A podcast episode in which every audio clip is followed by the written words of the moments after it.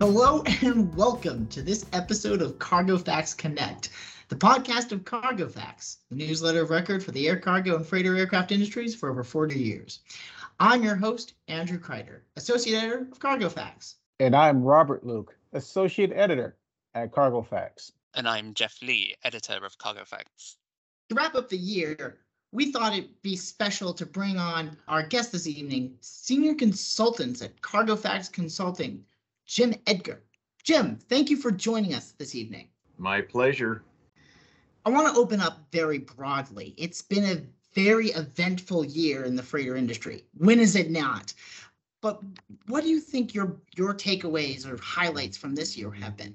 I think from my perspective in looking over the past 12 months and even longer is the effect of the pandemic on our industry. Traffic obviously was much higher compared to the other parts of our industry, particularly passenger.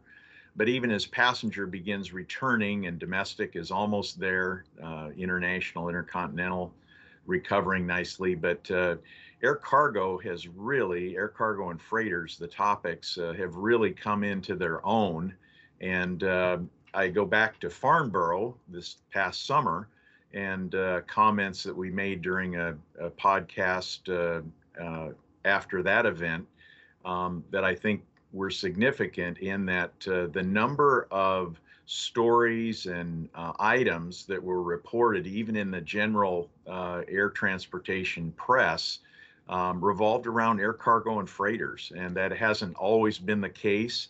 And so I think the prominence of our industry, not just of world commerce, but in air transportation. So you usually hear much, much more about passenger developments, but I think air cargo and freighters have really come on strong and will continue to in the future. So it's reflected in the number of model types offered, the breadth and depth of the kinds of freighters, all the way from the largest, which used to be the dominant, down to really drones and UAVs and everything in between, regional freighters, turboprops, jets, narrow bodies. So I'm just really struck by how much exposure and attention our industry is getting. And that's a great point, Jim. I want to just interject here as well as we reflect on this year. And I personally think there's a transition that's taking place. And also at the same time, we're seeing a wonderful swan song as we kind of wrap up this post-COVID era. You saw a lot of the classics, whether they were the 767-200Fs to the 737 classics, really define their value and what their contributions were to the market as we prepare to also say goodbye to the era of the 747, we begin to also welcome the new age of twin engine freighters, whether it's the 777-300 conversions that are being developed to the A321s that are starting to pick up some momentum here on the market. The, of course, everlasting strong presence of the 737-800s and the introduction of the A350 factory-built freighter from Airbus, plus the A330s.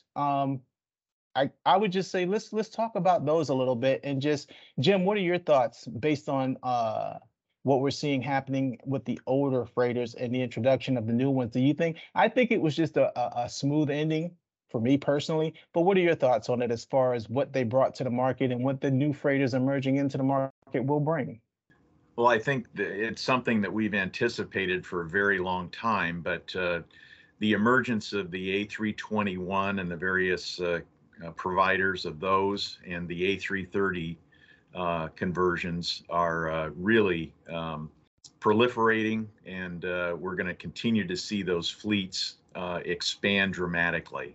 Obviously, the 737-800 has been a strong leader and model type, but boy, the A321 and A330s are really,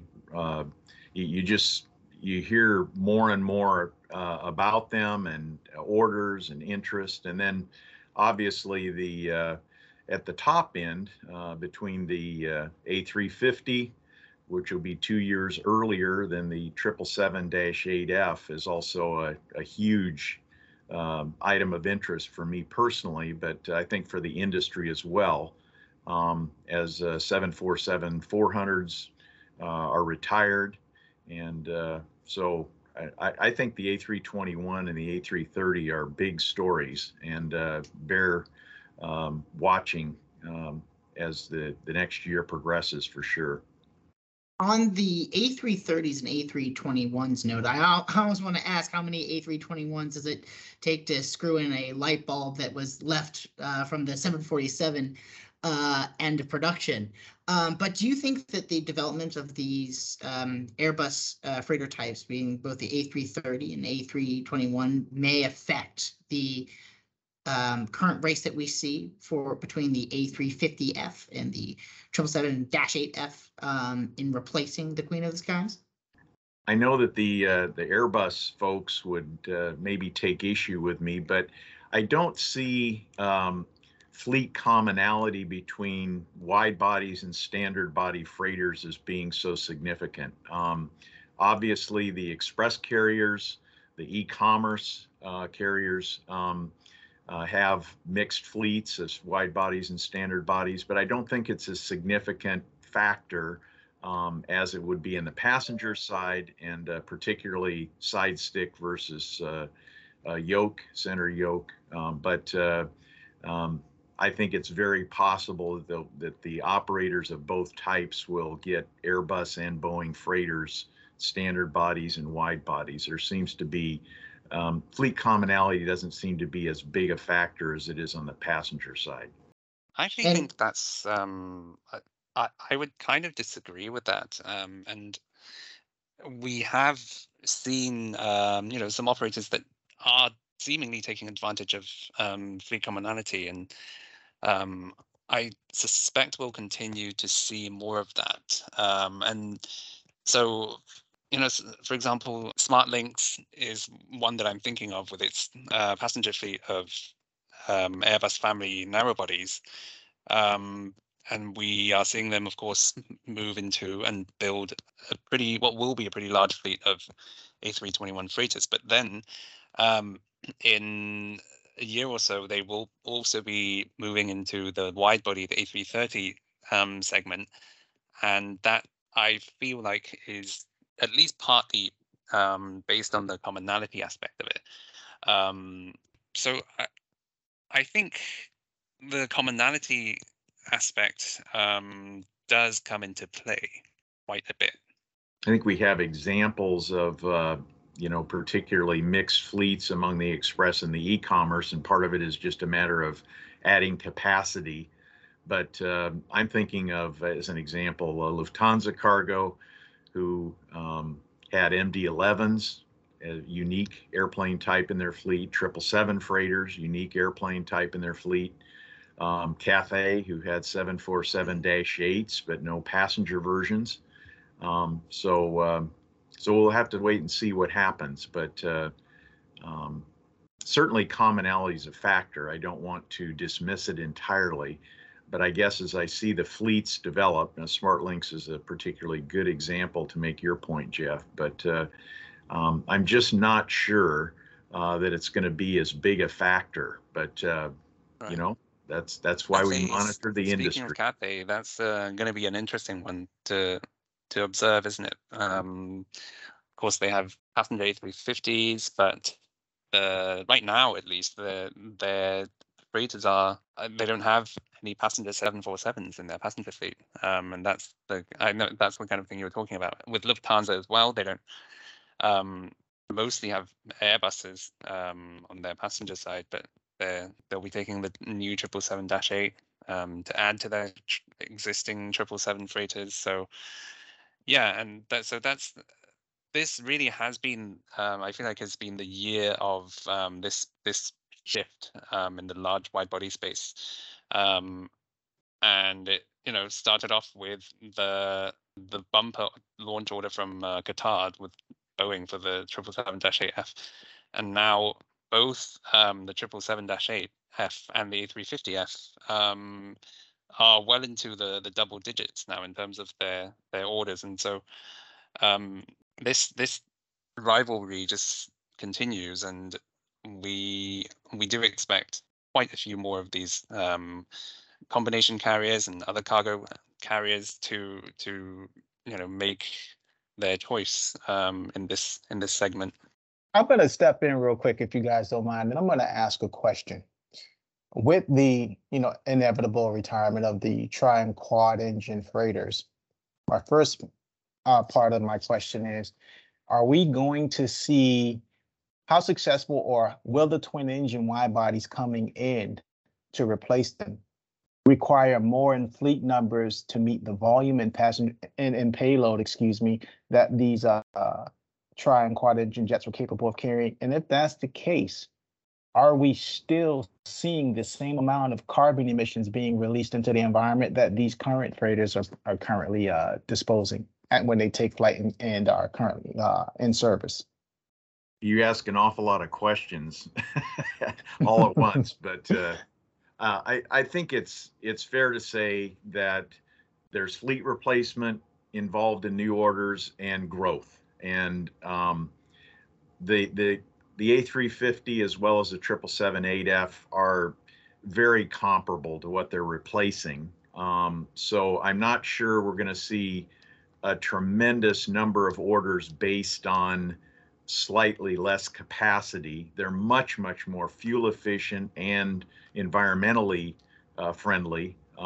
So I think those are going to be things we're going to be hearing more about, because as the older aircraft, the older freighters are replaced with the newer, more efficient, more environmentally sensitive freighters, that's going to be the contribution of our industry in resolving that. So yeah, I just think it's you can look at the various forecasts out there, including our own from CFC, and see how much replacement versus growth. But I think it's pretty much a one-for-one. They're pretty close in terms of capacities. They aren't that dramatically different at the high end.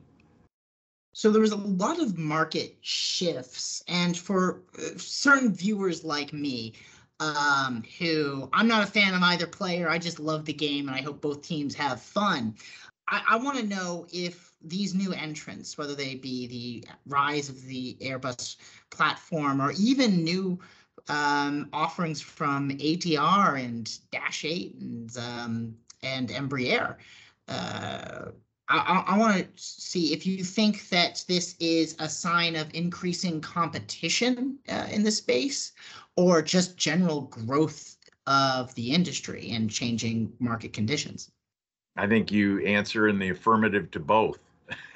Again, it's there's much more competition. We've seen the huge increase in number of conversion providers, just unprecedented, multiple. Used to be 2 or 1, maybe 3 different choices for each model type, and it's way beyond that now.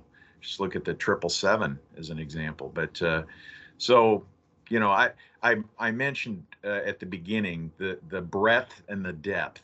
So the breadth would cover the number of choices within a model type, but the depth would cover the model types.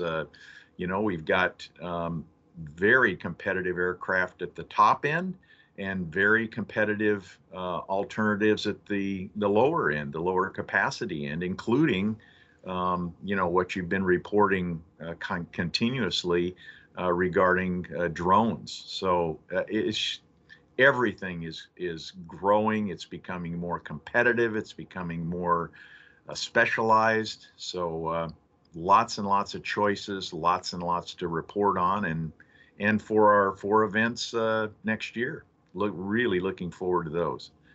But at the same time, I mean, we are seeing and continue to see the number of operators and the diversity and in freighter operators just grows week by week, and seeing new operators, new leasing companies entering the freighter space, and it's so fascinating to see airlines that either haven't had freighters for a long time or have never operated freighters now really taking a serious look, and some already making the move into the freighter space. And so many of these have been through either A321s or 737-800s. And I think that's just a sign that the market is still strong. And yeah, I can't wait to see which new entrants we'll see in the year ahead. And I think it is consistent with our opening comments about the prominence that our segment, air cargo and freighters, are receiving in the industry. Industry people are taking notice, and they want to get involved. And so that makes it all the more important that we keep the information, the reporting, the analysis coming, and keep our customers informed so that they can make the best decision for their particular competitive strategies. But speaking of new operators, we have to mention, of course, that we lost a few operators as well because of the Russian sanctions, including, you know, major 747 operator, Airbridge Cargo, and, you know, some 737s. And the interesting thing about that is that because of that, and because of all the legal issues surrounding those aircraft, we have already seen some movement on that front. And we're seeing these aircraft kind of find new operators, new homes. But there are still a few that are waiting to be picked up and are not in Russia. So those do, I think, have a chance of being acquired or picked up by other people. Yes, I agree. I think there's definitely room for growth with those available assets. And I think the fortunate part of this whole conflict that has been evolving for, you know, going on about a year and some change now is that it happened during a time and period where the industry was already in the process of transitioning. So it wasn't as difficult to cope with if it was pre-2019, so to speak, where it would have really had a huge impact on the market. So I think it was just, you know, not the greatest thing to happen, but it happened. It couldn't have happened at a better time. I wanted to ask, I feel like the mood was kind of a little mellow in October about the idea of maybe a impending slowdown of the global economy, or everyone was sitting on bated breath. But when you bring up what is a truly by now a global conflict, I feel that we're switching into a wartime economy. And does this move the ball as far as giving the industry just a little longer of a growth period? I think it can go either way personally, but I wanted to see what the room feels on that. There's no shortage of uncertainty, geopolitical, you know, the pandemic isn't over. Nor are the effects, consumer willingness to spend. There are a lot of things going on. There's always a lot of challenges, but this is an unusually volatile time. With that said, we've got a soft period right now, but so it remains to be seen if those that say that we're overcapacitized, or with all the orders and the conversions in line, that we'll be overcapacitized at some point. I don't see it yet. I know that some carriers have parked some amount of their fleets, but I think generally the industry's doing pretty well, usually reflected in the yields. That's kind of the first indicator. You look at what the yields are, upcoming yields, and they'll give you an indication of how strong traffic is, how strong forward demand is. So looking ahead, let's just do a quick round of, you know, the major milestones or events or developments that we are looking forward to most for next year.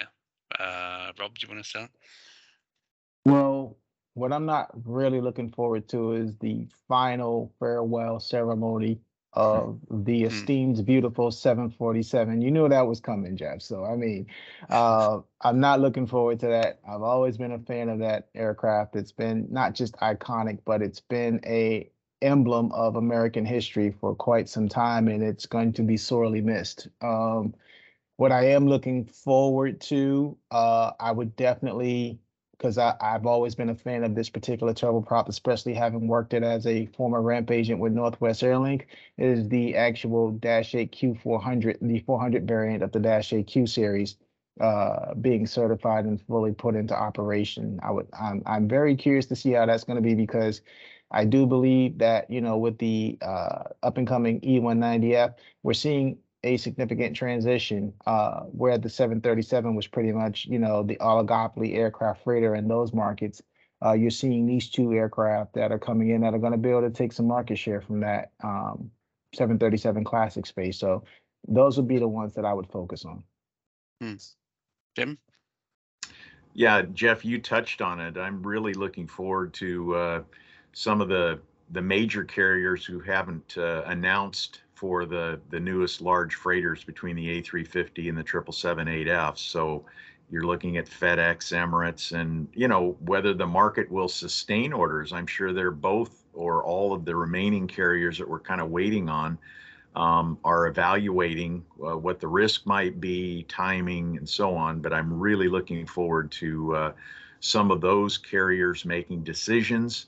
And then I mentioned earlier the four Cargo Facts events in the various regions of the world. Really, really looking forward to getting back with the industry experts, and always a good time in the sessions. So those are two things I'm looking forward to, advance orders and our events coming up. Andrew. I think 2023 is going to represent a paradigm shift for the drone industry, which there's extreme potential. I think a much greater likelihood that it would become, in and of itself, its own market and industry with within the last mile logistical system. But we're looking at a lot of certifications, predominantly in Europe, expected in 2023. Where you can start seeing these drones really start flying on scale. Now, drone delivery has been, I think, the biggest yawn of the last 10 years, because in the early 2010s, we're like, this is the next best thing tomorrow, and which it never came. The market wasn't ready for it. The regulations certainly weren't, and the outside of the developing world, there was a struggle for use case. That's no longer the narrative. We're seeing certifications, we're seeing orders, and hopefully a lot of deliveries in the next year. But with that being said, that is going to be all the time we have for today. Jim, I want to thank you for joining us to share your knowledge and insights with our listeners, and I want to thank our listeners for joining us this year. Rob, I think you'll join me in this enthusiasm. This was our first year for this podcast on the publication.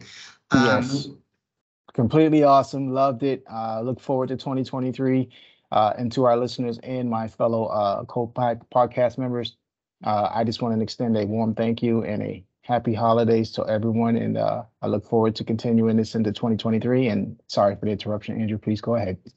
No, since we're interrupting, okay. Can I interrupt? You didn't ask. You didn't give me a chance to say what I was looking forward to. Because I was going to mention the 777-300 ERSF. We'll see it fly hopefully early next year. And we'll see it, yeah, progress toward the eventual certification goal and into service shortly after that. So that's definitely one of the main things I'm looking forward to. But yeah, so this, yeah, also looking back on this year, of course, we have you, the two of you, joining me on the publication, and It's been fun. It's been great. And yeah, we'll continue to try and do our best next year. With videos off, you couldn't imagine the face palm I had. I hope you'll save me in the edit. For those of you listening, thank you. For more multimedia coverage like this, search Cargo Facts Connect on iTunes and Spotify and search cargofacts.com. Thank you very much for tuning in. Join us again next time. Happy holidays. Happy holidays. See you next time. Happy holidays. Bye.